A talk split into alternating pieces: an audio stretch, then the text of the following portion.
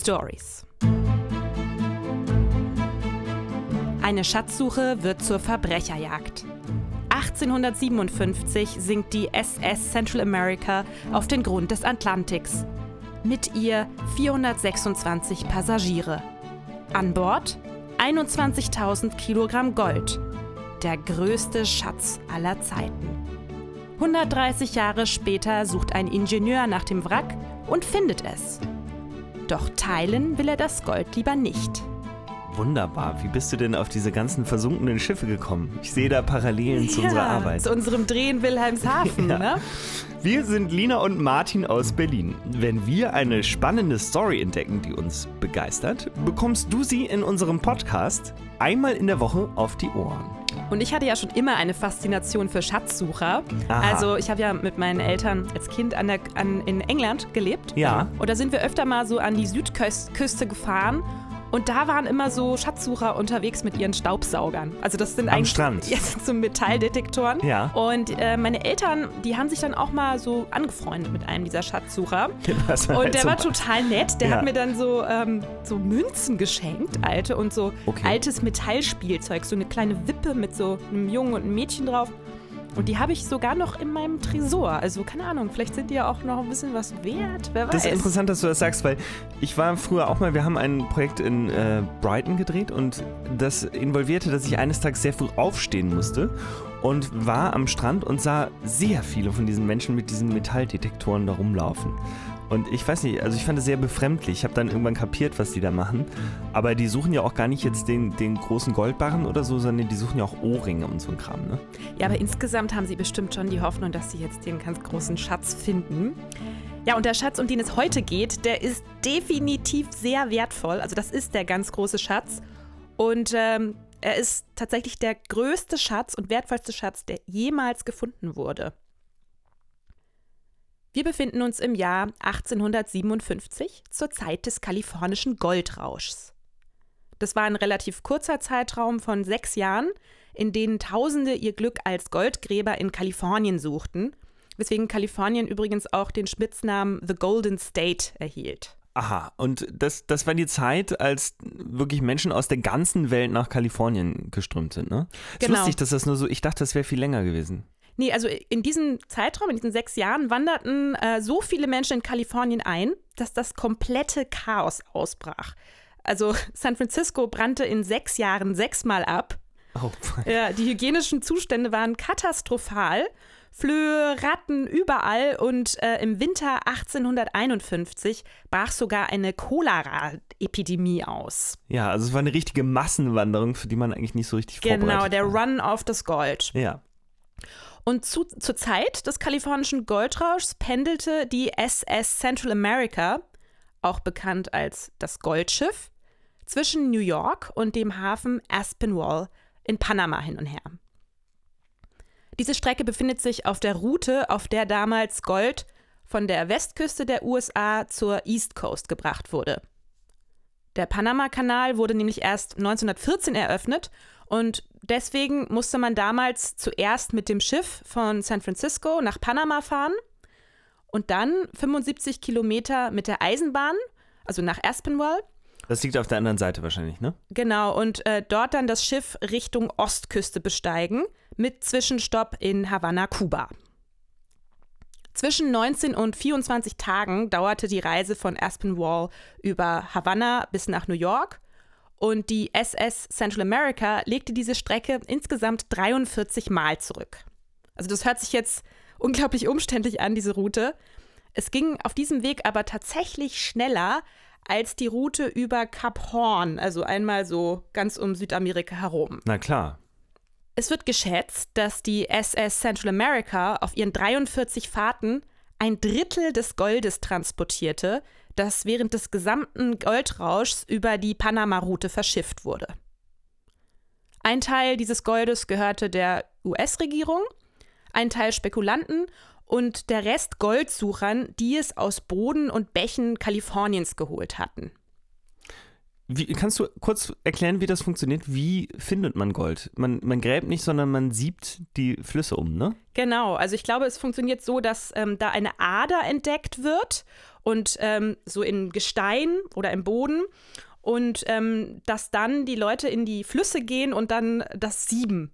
Und das sind dann zum Teil ganz, ganz kleine Goldsplitter. Ja, so kleine Nuggets. Genau, aber für, die, für einen armen Goldsucher ist das natürlich schon mal naja, und die Menge nett. macht's, ne? Die Menge macht's, genau. Ja, also am 3. September 1857 legt der Dampfer, der von zwei seitlichen Schaufelrädern angetrieben wird, in Aspenwall in Panama ab. An Bord 476 Passagiere und 102 Crewmitglieder. Alles läuft erstmal nach Plan. Und als sie am 8. September Havanna verlassen, also wo sie Zwischenstopp gemacht haben, scheint die Sonne und der Himmel ist blau. Perfekte Wetterverhältnisse für die Überfahrt nach New York. Dachten sie. Also nicht. ja, am nächsten Tag schlägt das Wetter nämlich um. Es kam eine Sturmbö auf, schrieb eine Passagierin später. Am Donnerstag türmte sich das Wasser so hoch wie Berge, notierte ein anderer Passagier. Am Donnerstagabend schaukelt das Schiff so sehr, dass die meisten Passagiere seekrank in ihren Kabinen liegen. Die üblichen Vergnügungen wie Kartenspielen, gemütliches Plauschen, Flanieren, kleine Saufgelage etc. fallen also flach. Man kann kaum gerade auslaufen. So sehr wippt das Schiff in den Wellen des Atlantiks. Am Freitag verwandelt sich der Sturm dann in einen Hurrikan. Ein Maschinist verkündet dem Kapitän, dass Wasser ins Schiff eindringt. Durch das Leck und wegen des Hurrikans bekommt das Schiff schnell Schlagseite nach Steuerbord. Ist das rechts oder links? Es ist, glaube ich, rechts. Ah. Und dadurch entsteht das nächste Problem. Die Kohle für den Dampfkessel, also der die beiden Schaufelräder antreibt, muss mit Schubkarren durch enge Gänge vom Kohlebunker zum Kesselraum transportiert werden. Aber weil das Schiff jetzt schräg steht, ist das nicht mehr möglich. Der Dampfkessel kann also nicht am Laufen gehalten werden und die Schaufelräder bewegen sich nicht mehr. Das Schiff ist damit in der Gewalt der Wellen und es dringt immer mehr und mehr Wasser ein. Der Kapitän befiehlt also, das Wasser mit Eimern auszuschöpfen. Dafür ist es aber leider zu spät. Am Freitagnachmittag wird das Unterdeck und einige Kabinen mit kaltem Meerwasser überflutet. Aber da kommt man doch mit Eimern gar nicht gegen an. genau, also das war eigentlich, es war einfach so eine Panikhandlung, so, so eine schlechte Idee einfach. Es Ja. war einfach zu spät dafür Okay. mit, für den Eimerchen. Naja, und äh, tags darauf ist das Wetter zwar wieder milder, aber das Schiff ist einfach zu stark beschädigt, um die Reise fortzusetzen. Um 20 Uhr hat die SS Central America den Kampf gegen den Sturm und die meterhohen Wellen verloren. Am 12. September 1857 versinkt der 90 Meter lange Raddampfer im Atlantik und mit ihm 425 Menschen. Moment, die konnten sich nicht retten? Nee, es war, es war das gleiche Problem wie auf der Titanic wohl, dass nicht genug Rettungsboote Ach so, An Bord das war waren. damals so üblich. Genau, also die versanken im Meer und mit ihnen tonnenweise Goldmünzen, Nuggets und Barren, die auf dem Schiff gelagert waren.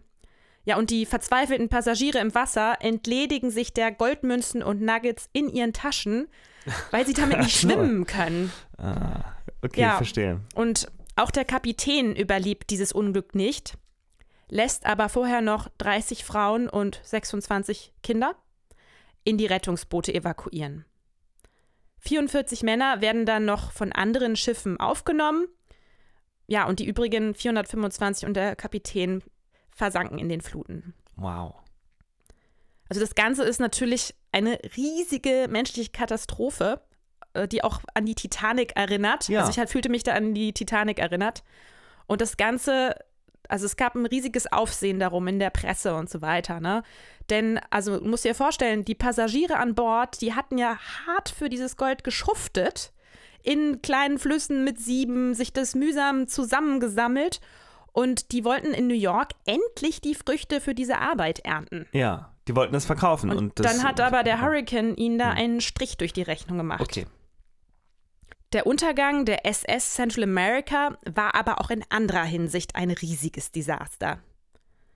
Das Seeunglück hatte nämlich Auswirkungen auf die zu dieser Zeit eher kränkelnde Wirtschaft der USA. Teile des Goldes an Bord sollten an New Yorker Banken geliefert werden, denen wegen Spekulationen im Eisenbahngeschäft das Geld ausgegangen war. Viele Geldhäuser riefen Darlehen von Unternehmen zurück und sorgten so dafür, dass tausende Firmen Insolvenz anmelden mussten. Der Untergang der SS Central America verschärfte also die Wirtschaftskrise von 1857, die als erste Weltwirtschaftskrise überhaupt gilt. Ah ja, interessant. Und von New York schwappte das Ganze dann noch über nach Europa und äh, Ja, wurde und so dann weiter. zur Weltkrise. Ja, ja. ja und ähm, sag mal, aber warum sind sie nicht einfach an die Stelle gefahren und haben das Gold wieder hochgeholt? Ja, dazu muss man äh, wissen, dass das Wrack in einer Tiefe von 2500 Metern lag. Oh, fuck. Ja, und es damals technisch nicht möglich war, dorthin zu gelangen. Das ist ja heute auch nicht, oder? Doch, es ist heute technisch möglich.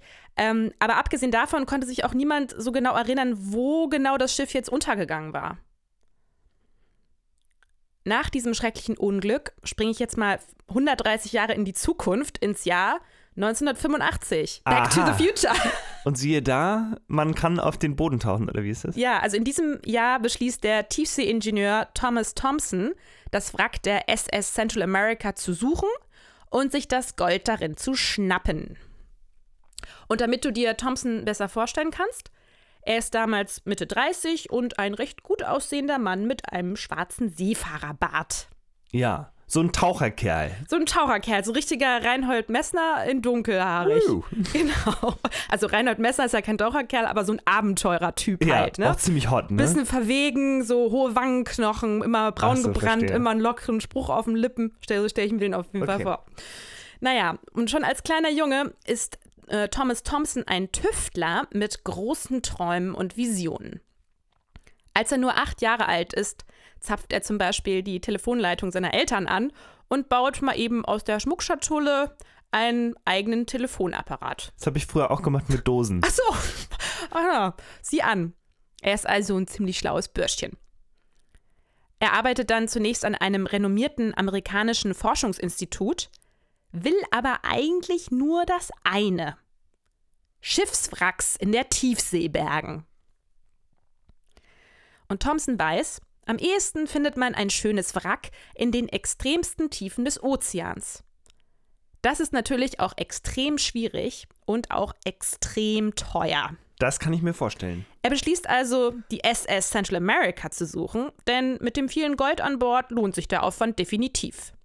Das kann er so dann auch 161 Investoren verklickern. Und er bekommt das Geld für die Technik, die man für so eine Expedition braucht. Unter anderem einen 10 Millionen Dollar teuren und 6 Tonnen schweren Tiefseeroboter namens Nemo, der das Gold auf dem Meeresgrund einsammeln soll. Das stelle ich mir irgendwie ganz lustig vor.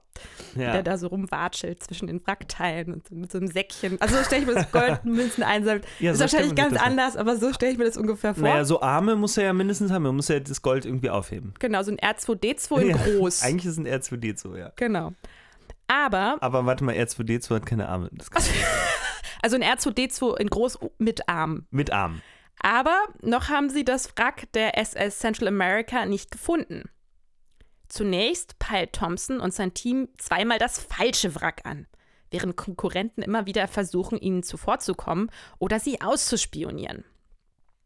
Endlich, im September 1987, identifizieren sie ein Objekt am Ozeangrund, das einem Schaufelraddampfer wie der SS Central America am nächsten kommt.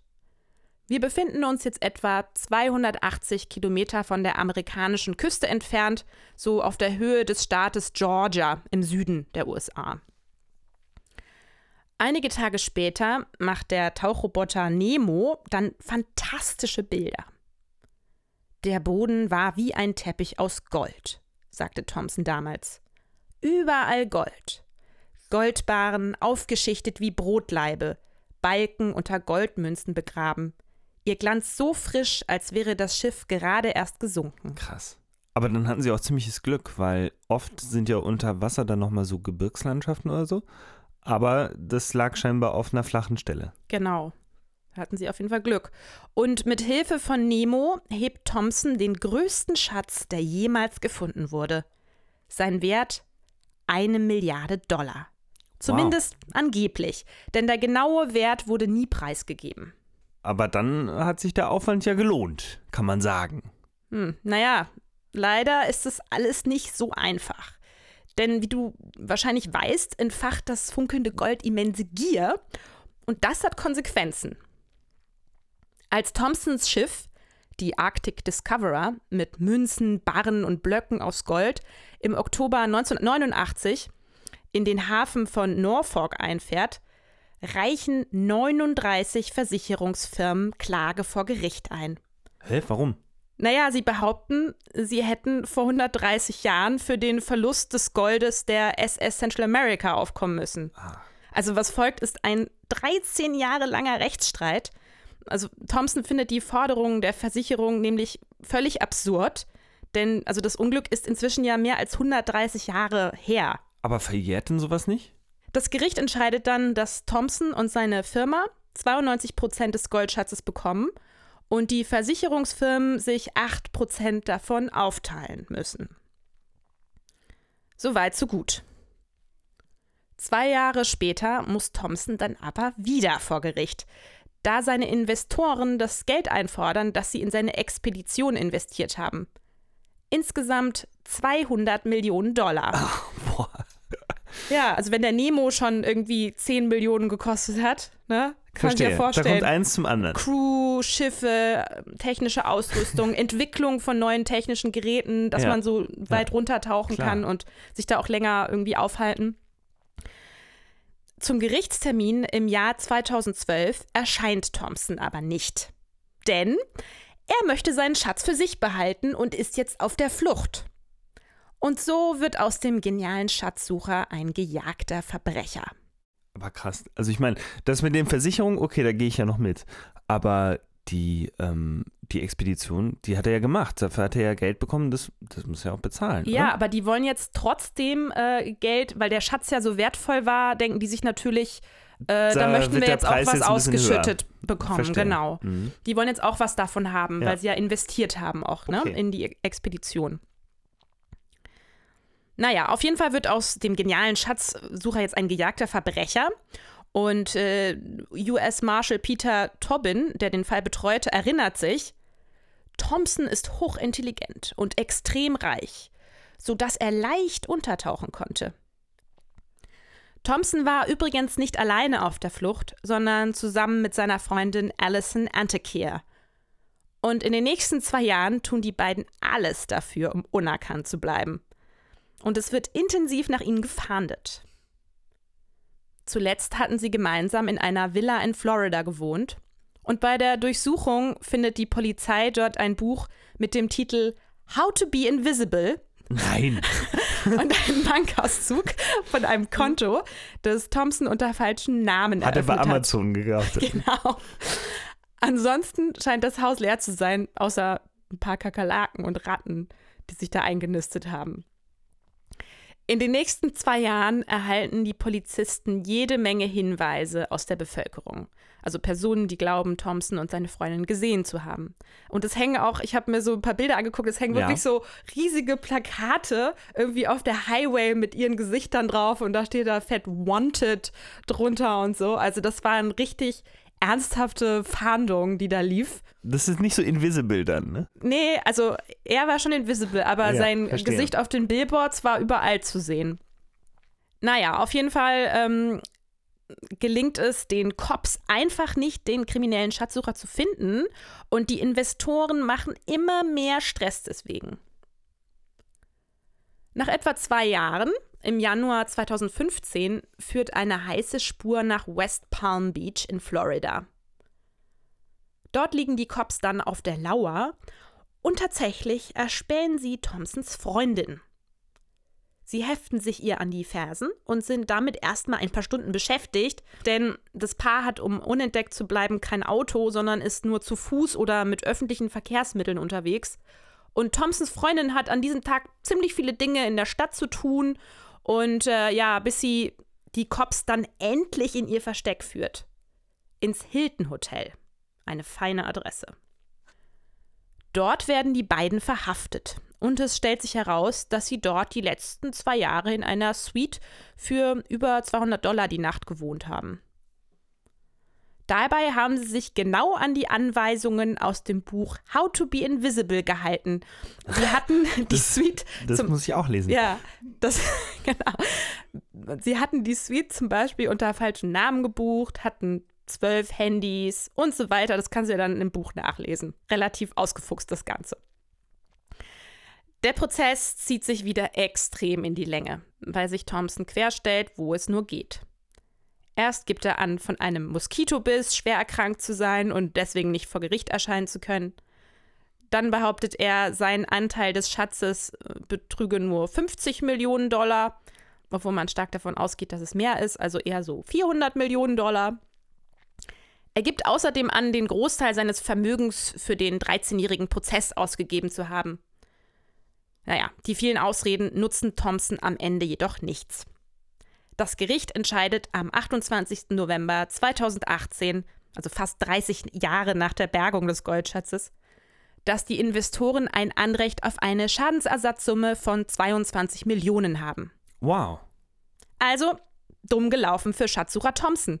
Aber wenn es stimmt, dass er 400 Millionen Dollar hatte, dann bleibt ja trotzdem noch ein bisschen was für ihn übrig. Also ich finde es jedenfalls spannend, wie er sich von einem genialen Treasure Hunter zum American Most Wanted entwickelt hat. Das, Das Gold, kann man so sagen, ja. ja. also das Gold hat wirklich eine verheerende Wirkung auf Menschen, zeigt dieser Fall. Und ich kann es auch irgendwie verstehen, dass er den Schatz für sich behalten wollte. Also ich mag es ja definitiv auch gerne, wenn es ein bisschen glitzert oder so ein bisschen bling bling. Das kann ja auch nicht schaden, Ja, ne? ein paar Goldbarren in der Tasche, warum nicht? Ich weiß nicht, also man kann den ja meistens kann man den gar nicht behalten, weil das ist ja so, dass zum Beispiel, also ich habe es dann auch mal mitgekriegt, dass zum Beispiel in England ist es so, dass die Küste beziehungsweise das Wasser gehört schon der Queen, ja. Also wenn du jetzt ein Haus am Wasser hast, dann kannst du noch nicht mal eine Leiter da dran bauen in deinen Garten, die ins Wasser führt, weil das Wasser gehört dir nicht. So, ja, das gehört der Queen. Und deshalb ähm, ist es zum Beispiel so, dass wenn du da jetzt Gold heben würdest, kannst du mal davon ausgehen, dass es mit Sicherheit der Queen gehört und du davon gar nichts behalten Also kannst. wenn man das Gold jetzt quasi ähm, im Wasser unmittelbar vor deinem Grundstück finden Genau. würde. Im Wasser ein paar Goldmünzen ja. oder Goldbarren. Und insofern weiß ich nicht, ob dieses Schiff jetzt vielleicht in internationalem Gewässer gesunken ist, wie da das Recht ist, wem das dann gehört. Aber in den seltensten Fällen gehört einem das ja, was man da birgt. Ja, also am besten Fall- hängt man es gar nicht an die große Glocke und läuft damit einfach aus der Tür. Die Frage ist natürlich nur, wenn man solch einen Aufwand macht und mit so einem kleinen Roboter, der über den Meeresgrund läuft, dann ist es natürlich schwierig, dass das unentdeckt bleibt. Ja, und es war, glaube ich, tatsächlich in diesem Fall so, dass er ja auch legal einen Teil ähm, behalten durfte. Sonst hätten sie diesen ganzen Aufwand ja gar nicht gemacht, nehme ich an. Die haben das ja nicht heimlich gemacht, sondern ähm, es war schon klar, dass sie diese die Expedition unternehmen. Sie haben es nur die ganzen Umstände drumherum so ein bisschen äh, secret gehalten, damit Konkurrenz Ja. sich da keine Technik abguckt und nicht auch so einen Roboter ins Wasser schickt und so weiter. Ja. Aber ich glaube, alles in allem war das schon legal, aber äh, vor Gericht haben dann natürlich die Investoren Geld Also was man- eingeklagt, was, sie ausgegeben hatten ursprünglich für die Expedition. Ich würde ja wahrscheinlich das Gold nehmen und in der Commerzbank einschließen. Ah, so wie in deiner letzten Folge, Ich könnte, ja? genau, könnte ich mit einem Tunnel selber rausholen und das Geld von der Versicherung ein, eintreiben. Aha, genau. Ich würde es natürlich so machen wie Dagobert Duck. Ich würde mir so eine große Lagerhalle besorgen, die Goldmünzen rein und dort dann erstmal Ein Geldspeicher. Geld schwimmen. Genau. Nächste Woche geht es dann weiter mit einer neuen wahren Geschichte von Martin. Wenn dir unser Podcast gefällt, dann empfehle uns doch diese Woche an mindestens eine Person weiter. Und folge uns auf unserem True Stories Instagram-Kanal unter True Stories-Podcast. Dort posten wir Hintergrundinfos zu unseren Folgen und Making-of-Bilder. Oder schreib uns eine Nachricht mit Feedback, Anmerkungen oder Fragen an podcast.truestories at gmail.com. Hab eine schöne Woche und bis zum nächsten Mal, sagen Lina und Martin.